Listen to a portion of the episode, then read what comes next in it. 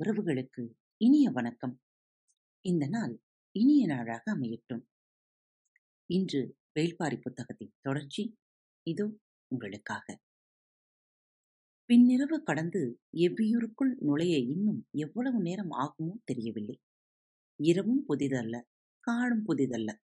ஆனால் இரவில் காட்டுக்குள் பெரியவர்களின் துணையின்றி பயணித்தல் புதிது. காட்டில் கண்களை கட்டி விளையாடும் பேராபத்து நிலத்தில் இருக்கிறது.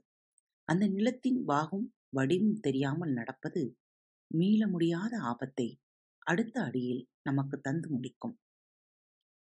முடிநாகன் அச்சமின்றி வழிநடத்தி சென்றான். குறுங்கட்டிக்கு இந்த பகுதி காட்டை பற்றி நன்கு தெரியும். அவன் பெரிய கிழவியோடு சேர்ந்து 2 மாதங்களுக்கு முன் இந்த காடு முழுவதும் அலைந்து தெரிந்தான். எவ்வியூரில் இரவுகளில் ஏற்றப்படும் கொம்பன் விளக்குக்கு ஒவ்வொரு பருவ காலத்திற்கும் ஏற்ப நாக கழிவும் நச்சு பிசினும் மாற்றி பூசப்படும். மழைக்காலத்தில் விளக்குகளை நோக்கி எண்ணிலடங்கா பூச்சி இனங்கள் வந்து குவியும். அவற்றை விரட்ட புதிய சேர்மானத்தோடு கொம்பன் விளக்கை உருவாக்க வேண்டும். அதற்கு மிக அதிக அளவு தேவைப்படுவது செவ்விரியனின் கழிவும் மலைநாகத்தின் கழிவும் தான். அவற்றை காட்டுக்குள் சேகரிக்கும் வேலையை முதுப்பெண்கள் செய்கின்றனர். குறுங்கட்டி தன் கிளவியோடு இந்த காடு முழுவதும் அலைந்தான். பாறை இடுக்குகளிலும் மரத்தின் ஓரங்களிலும் மக்கிய செத்தைகளுக்குள்ளும் அவற்றை தேடினர். மண்புழ அளவு கணம் கொண்ட காய்ந்த குச்சியை போன்று கிடக்கும்.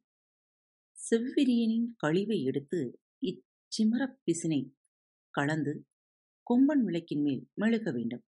அந்த சேர்மானத்தின் விளக்கின் சுடர்பட்டு கருகி மேலும் புகையும் வாசனையும் காட்டின் எந்த பூச்சியையும் நெருங்க விடாது.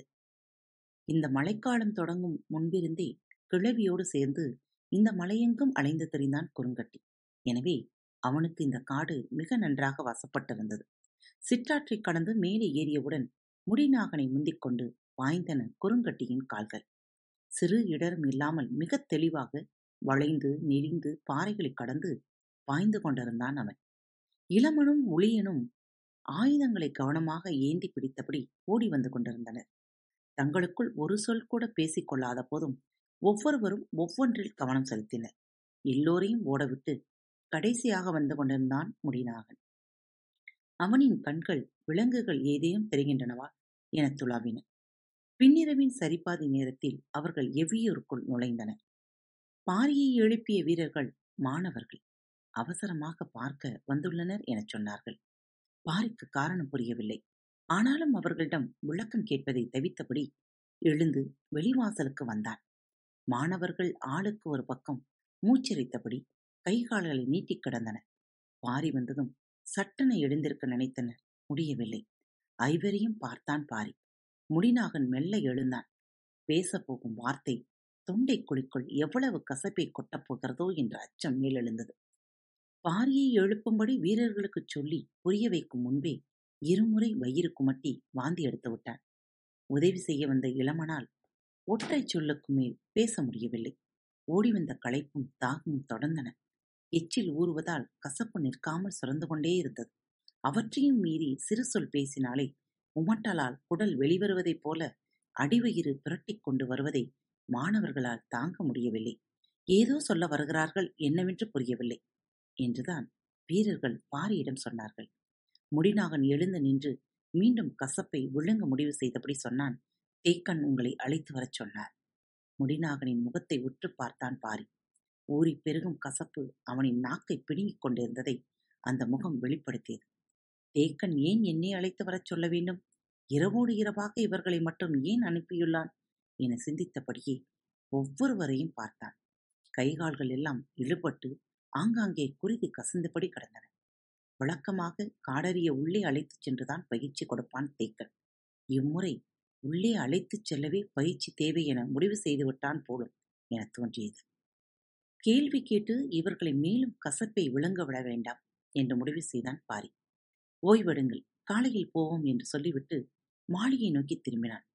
திரும்பிய அவனின் கையை சற்றும் எதிர்பாராமல் இறுக பற்றினான் முடிநாகன். உடனிருந்த வீரர்களுக்கு என்னவென புரியவில்லை. முடிநாகனின் கழுத்து நரம்பெல்லாம் விடைத்து கண்கள் பிதுங்கின. அவனின் தோள்பட்டைகள் இரத்த விளாராக இருந்தன. அவனின் முகம் சொல்ல வருவது என்னவென புரியவில்லை. ஆனால் மாணவர்கள் மன்றாடுகிறார்கள் என்பது மட்டும் புரிந்தது. தேக்கன் முதல் நாளிலேயே பயிற்சி இவ்வளவு கடுமையாக ஏன் தொடங்கினான் என சிந்தித்தபடியே, சரி புறப்பட்டு வருகிறேன் என்று சொல்லிவிட்டு உள்ளே சென்றான் பாரி. மாணவர்கள் சற்றே நிம்மதியடைந்தனர். சிறிது நேரத்தில் வெளியேறி வந்தான்.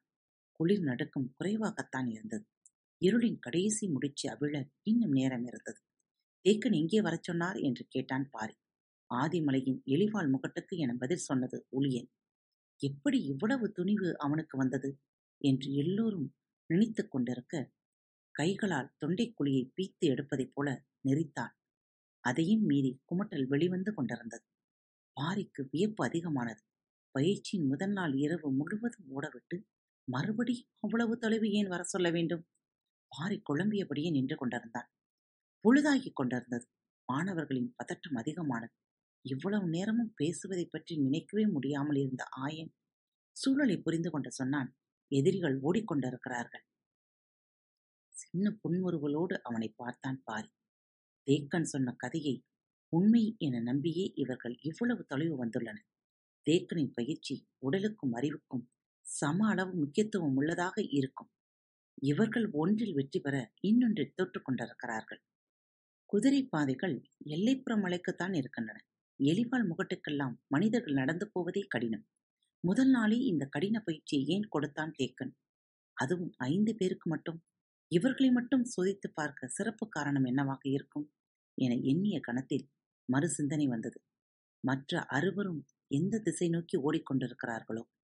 தேக்கனின் நோக்கம் எதுவாக இருக்கட்டும், மாணவர்களை மீண்டும் தேக்கனிடம் கொண்டு சேர்க்கும் வரை நாம் தான் அவர்களுக்கு ஆசானாக இருக்க வேண்டும் என்று மனதுக்குள் முடிவு செய்துவிட்டு மாளிகையை விட்டு வெளியேறி வந்தான் பாரி. உடன் வீரர்களும் வந்தனர். இவர்களே இருள் அப்பிக்கிடக்கும் இந்த காட்டுக்குள் தனியாக வந்துள்ளனர். நான் வீரர்களோடு போனால் நன்றாகவா இருக்கும் என்றான். வீரர்கள் நின்று கொண்டனர். பின்னால் வந்து கொண்டிருந்த மாணவர்கள் இந்த உரையாடலை அறியவில்லை. எவ்வியூரின் எல்லை தாண்டி காட்டுக்குள் இறங்கும் போது மீண்டும் மாணவர்களின் கால்கள் வேகம் எடுத்தன. பாரி அவர்களின் செயல்களை உன்னிப்பாக கவனித்தபடி வந்தான். தேக்கன் நடத்தும் இந்த சோதனை ஓட்டம் மாணவர்களுக்கானதாக மட்டும் தெரியவில்லை.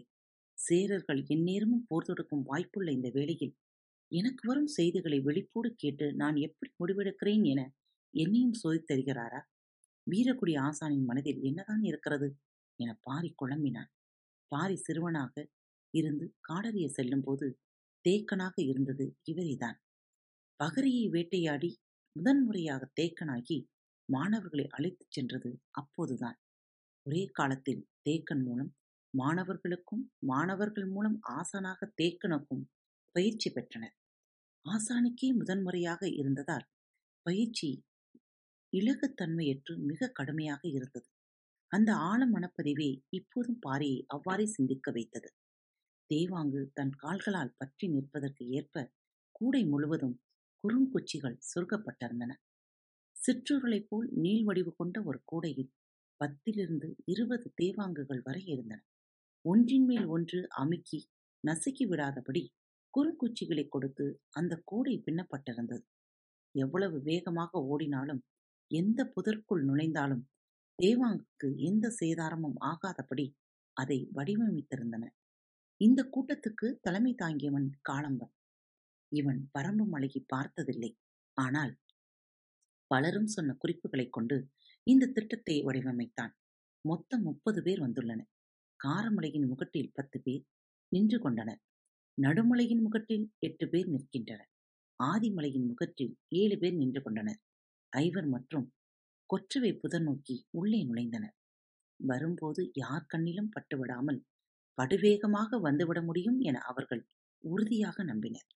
ஆனால் தேவ வாக்கை பிடிக்கும் போது காவல் வீரர்கள் பார்த்துவிட்டால் தப்பிச் செல்லுதல் எளிதல்ல.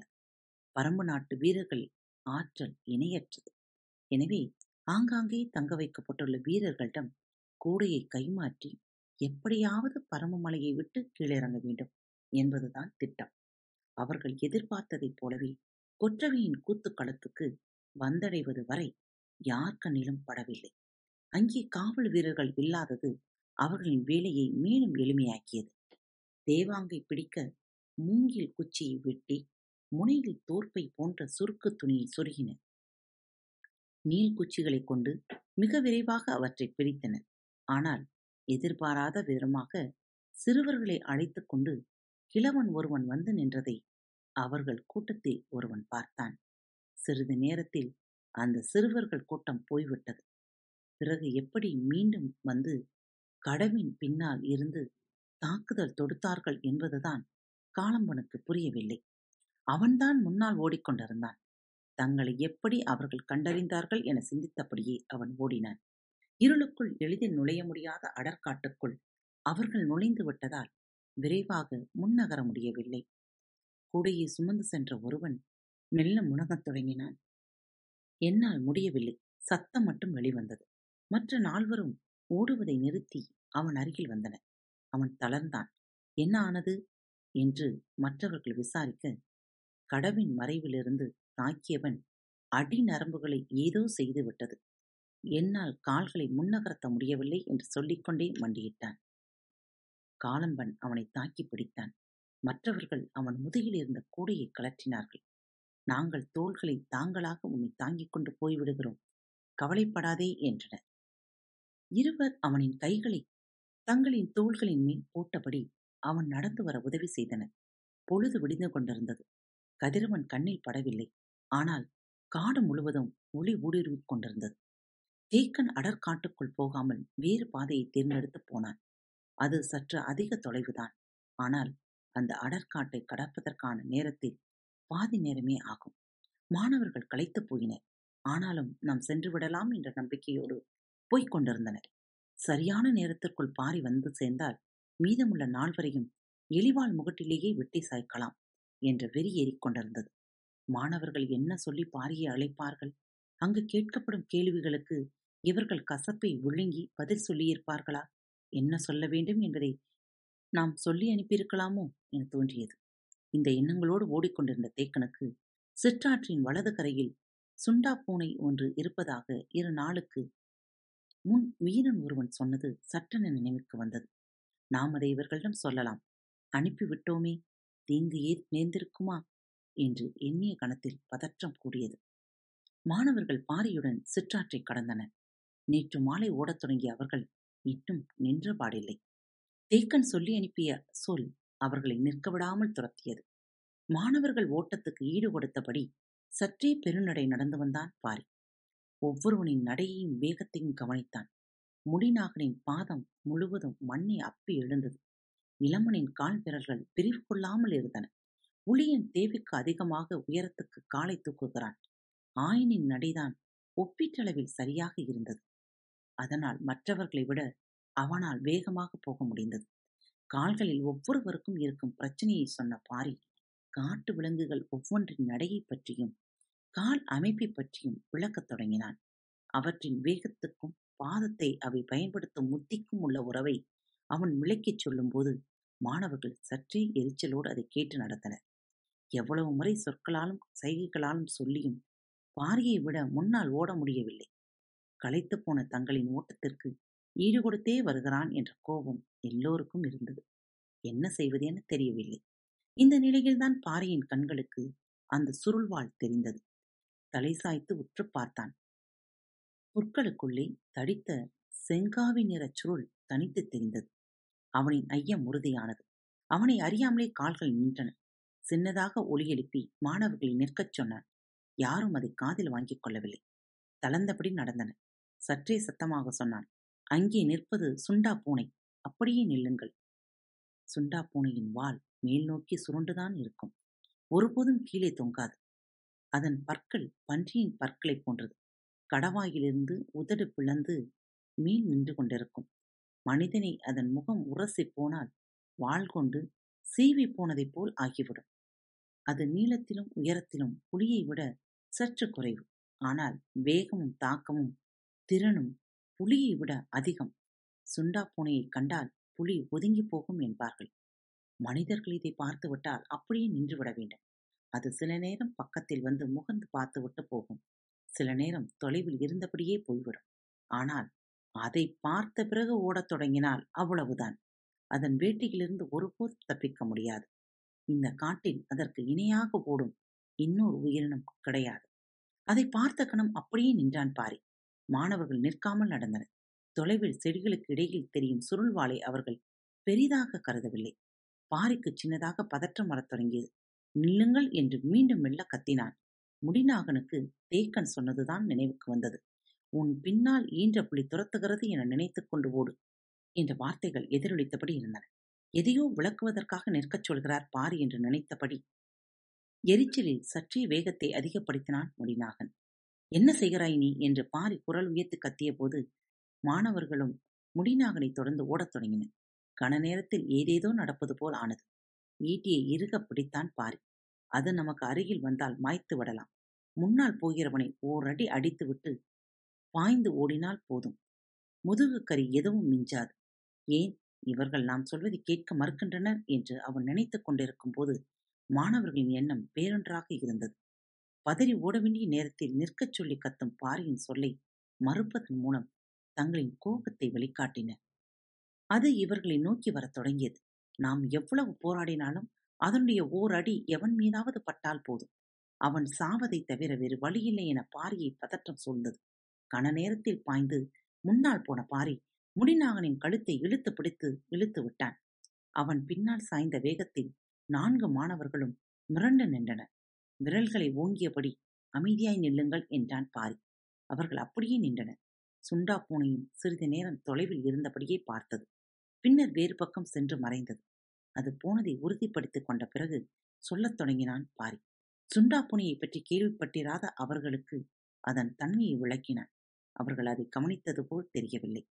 அவர்களின் கவனம் முழுவதும் ஆசானிடம் இருந்தது. பாரியின் மனதில் சின்னதாக வருத்தம் எழுந்தது.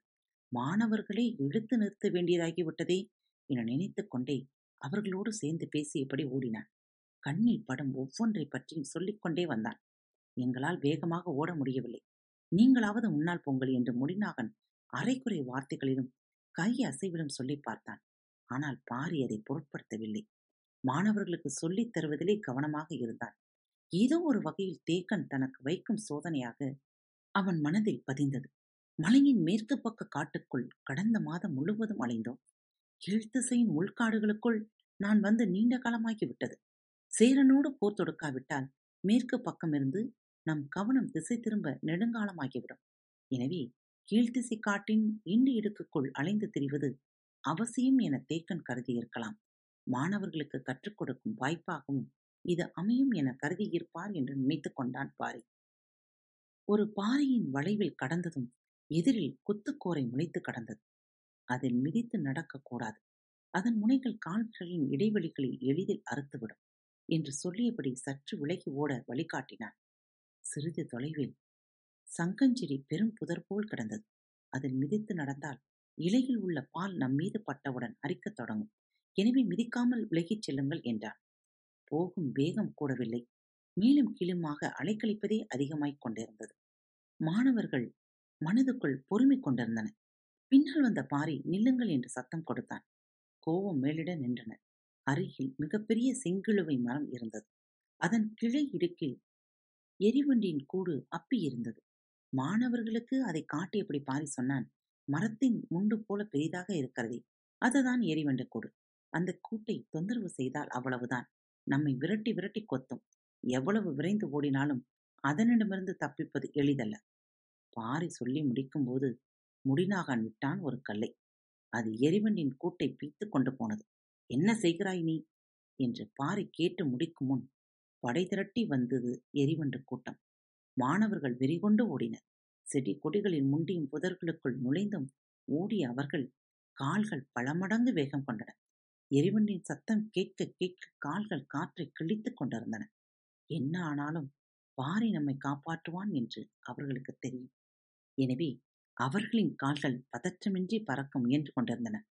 முன்னால் ஓடிக்கொண்டிருந்த முடிநாகன் எளிதில் எண்ணிக்கொண்டான், தேக்கனின் சொல்லை காப்பாற்றுகிறேன், பாரியையும் சேர்த்து வழி நடத்துகிறேன். காத்திருங்கள், பரம்பின் குரல் மீண்டும் ஒலிக்கும். இப்படிக்கு உங்கள் அன்பு நேயர்களில் பாரத் வலையொலி பக்கத்தை தேர்ந்தெடுத்து கேட்டுக்கொண்டிருக்கும் உங்கள் அனைவருக்கும் மனம் நிறைந்த வாழ்த்துக்கள், நன்றிகளும். பாரத் வலையொலி பக்கத்தின் நிகழ்ச்சிகள் உங்களுக்கு பிடித்திருந்தால் மறவாமல் லைக், ஷேர், மற்றும் சப்ஸ்கிரைப் செய்யுங்கள். நிகழ்ச்சிக்கான மதிப்பெண்களை ஸ்டார் வடிவத்தில் மறவாமல் கொடுங்கள். நிகழ்ச்சி பற்றிய கருத்துக்கள் இருப்பின் கீழே குறிப்பிடப்பட்டுள்ள இமெயில் முகவரிக்கு அல்லது உங்களது மெசேஜ் பாக்ஸில் ரெக்கார்ட் செய்து தாராளமாக அனுப்புங்கள். உங்களது கருத்துக்கள் தான் இந்த நிகழ்ச்சியை மேலும் மேலும் வளர உதவி செய்கிறது. மறவாமல் எழுதி அனுப்புங்கள். இப்படிக்கு உங்கள் அன்பு தோழி.